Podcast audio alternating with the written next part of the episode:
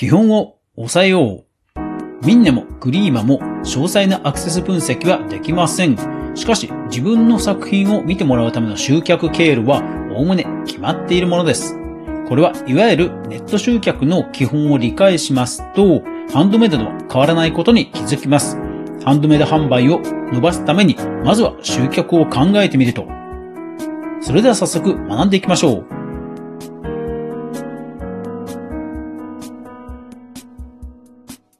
おはようございます。クリエイターのかぐわです。いつもご視聴ありがとうございます。それでは今日のお品書き。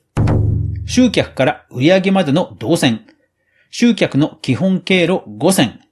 おすすめはリスト作りです。今日はですね、ハンドメイドに特化してお話をしていきますが、ただ、いわゆる集客の基本というのは、どんなね、創作活動、どんなネットのマーケティングでも変わりませんので、ぜひ皆さん最後まで聞いてください。本当にね、あの90年代、インターネットが出始めた頃からもう全く変わっていないんですよね。中にはその頃から今でも続いているおすすめの集客方法というのがあるので、ぜひですね、皆さん最後まで聞いて、皆さんの血肉にしていただければと思います。それでは、まずはミンネから見ていきましょう。えミンネなんですけども、マイページ行きますと、アクセス解析というメニューがありまして、ここにアクセス数、検索されたキーワード、作品ランキングというのがありますよね。で、まあ、この検索されたキーワードというものが、まあ、ある意味集客のね、え一つの動線ということになります。ですから、いわゆるミンネ内 SEO というものですよね。集客についてはミンネはこのところがまあ見れるかなというふうに思います。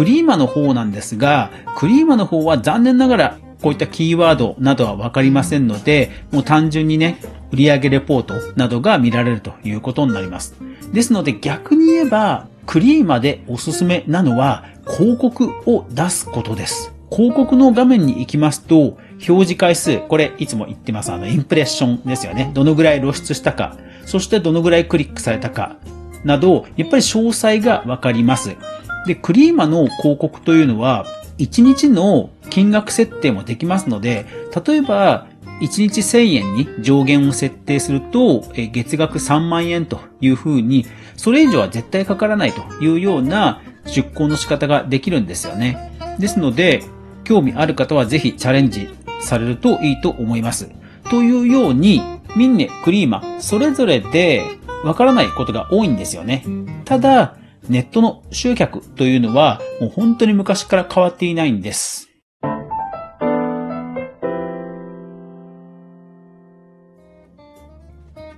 では、その5つの集客経路、どんどんご紹介していきましょう。まずはこちら。SEO ですね。いわゆるインターネットにおける検索をして、あなたのハンドメイドページにたどり着いてくださるというものです。まあ一般的にはまあ Google 検索などが多いかと思います。もちろんですね、ミンネやクリーマのサイト内で検索をしてたどり着くというのもある意味そうかもしれません。ただまあ一般的にはそもそもミンネやクリーマに来て何かしらを検索するということよりはさらに広いインターネットでハンドメイド作品ないかなということを探してる人の方がおそらくパイは大きいですので、まあそこで検索結果の上位に表示されれば、あなたのページに多くの人が来てくれる可能性が高まると。これが SEO です。ですから、クリーマとかでも、タイトル文にもうキーワードが羅列な出品あると思うんですよね。あれはもう完全に SEO を意識した集客のための出品ということですね。では、2番目。はい、広告です。やっぱりですね、広告というのはもちろんお金はかかるんですけども、自分でコントロールができるということでは一番確実なものなんですよね。で、先ほども言いましたが、広告によっては上限を決められるというものがネット上にたくさんあるんですよ。ですから、インスタグラムなどでも広告の上限を決めて出稿というのもできますので、ぜひですね、予算を限定的に使いながら効果的な広告というのも慣れてくると出せるようになりますので、おすすめです。3番目は SNS です。インスタ、TikTok、YouTube、Twitter、いろんなね、SNS があって、まあそこで話題になれば来てくれる可能性が高まると。ただ、この SNS はどうしても不確定要素が大きいですよね。それから、興味本位での集客も増えちゃうというのもあるので、なかなか売り上げに結びつかないというジレンマはあります。全く知らない人に自分のブランドが目につく機会が SNS によって増えるということは当然あり得るんですが、ただじゃあそこから買ってくれるかというと実は結構壁が高いんですよね。ですから、あなた自身を知ってもらって、あなた自身だから買うというところまで持っていく、いわゆるブランディングのために SNS というのは使う方がいいのかなというふうに思います。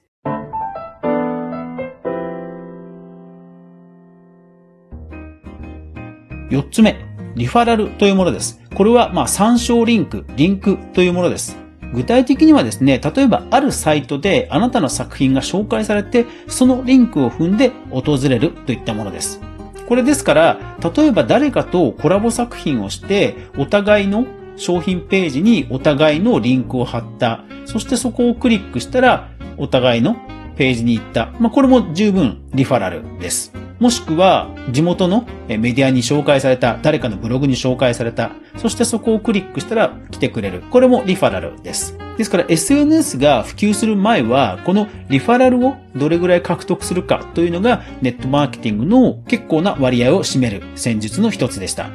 それでも、今でもやっぱりですね、非常に有効なんですよね。もちろん SNS もリンクということでは、リファラルの一つとも言えるんですけども、単純にやっぱり誰かに紹介されてリンクがつくというところがポイントなんですよね。ですから、誰かが買ったらブログで紹介したくなるようなものとか、もしくはハンドメイドの販売をしたその後に何か一枚ね、チラシを入れておいて、ぜひブログで紹介してくださいと。え抽選で毎月何名様に500円の Amazon ギフト券差し上げますとか。レビューを有料で書いてもらうのってダメじゃないですか。でもブログでその方のブログで紹介するっていうのは、これ問題ないんですよね。ですので、そういったリファラルを増やすというのもおすすめです。これはネット上になくならないっていうことがポイントなんですよね。どんどん蓄積していくというところがポイントです。そして最後がダイレクトです。実はですね、これがですね、非常におすすめなんですよね。具体的にはどういうことかというと、QR コード、直接アドレスを打つ、ブックマークから来る、などです。要は、リンク元がない、直接訪れるというものです。ですから、ある意味これ指名買いなんですよね。ですので、あなたのブランドを連呼連呼連呼して覚えてもらう。で、結果、検索から来たとしても、あなたのブランド名でそもそも指名買いで来てくださる方は、ある意味ダイレクト流入なんですよ。でもこれって本当最強なんですよね。なぜなら、あなたのブランドにあえて来てもらってるからです。ですので、QR コードと言いましたが、そうなんですよ。委託販売ですとか、リアルの即売会、ここでどんどんチラシを渡しましょう。意外とね、紙媒体って馬鹿にならないんですよ。私もフリーランスの駆け出しの頃からずっと年賀状だけはね、毎年やってたんですよね。季節のお便りって唯一出してもスパムにならないレターなんですよ。これ使わない手はないですよね。何年後かに、いやー、とりあえず吉田さんの年賀はがき取っといて、いつか何かあったら連絡しようと思ってたんだよね、という方が本当に忘れた頃にご依頼くださることがあるんですよね。特に即売会などでリアルで名刺交換などされた場合には、やっぱり生の迫力って全然違うんですよね。このダイレクトを増やすというのを実は粘り強く続けていくと、SEO やそれからプラットフォームに左右されないあなたのブランドがどんどん強くなっていくことになります。ですのでおすすめはこのダイレクト流入を増やす。そのためには何をやるかというと具体的には LINE 公式アカウントのフォロワーを増やしたり、それからメルマガの読者を増やしたりするということです。いわゆる見込み客リストを増やしていくということなんですね。ですから、直接訪れてくださった方に無料の何か粗品を差し上げる。ただその時にもメルマガを登録してもらうことを前提にするですとか、あとはツイッターとかでもね、よくフォロワーのプレゼントキャンペーンとかあるじゃないですか。あれもやっぱりリスト集めなんですよね。でもリストというのはプラットフォームに左右されないあなただけの財産なので、やればやるほど強くなっていくということなんですね。ですので、ぜひですね、あなたのネット施策でやっていないことがあれば、ぜひ増やしていってください。そして、お金と時間と効果の高いものなどを試行錯誤して、他の方やお友達がどんなことをやられていたら伸びたのかというのも、大体この5つに分類されますので、あなたの集客の引き出しを増やす一助にしてもらえればと思います。はい。というわけで、アフタートークです。昨日はですね、皆さん 声が変わってたんで、ほんとびっくりしたと思いますが、後半の方にネタばらしをしたので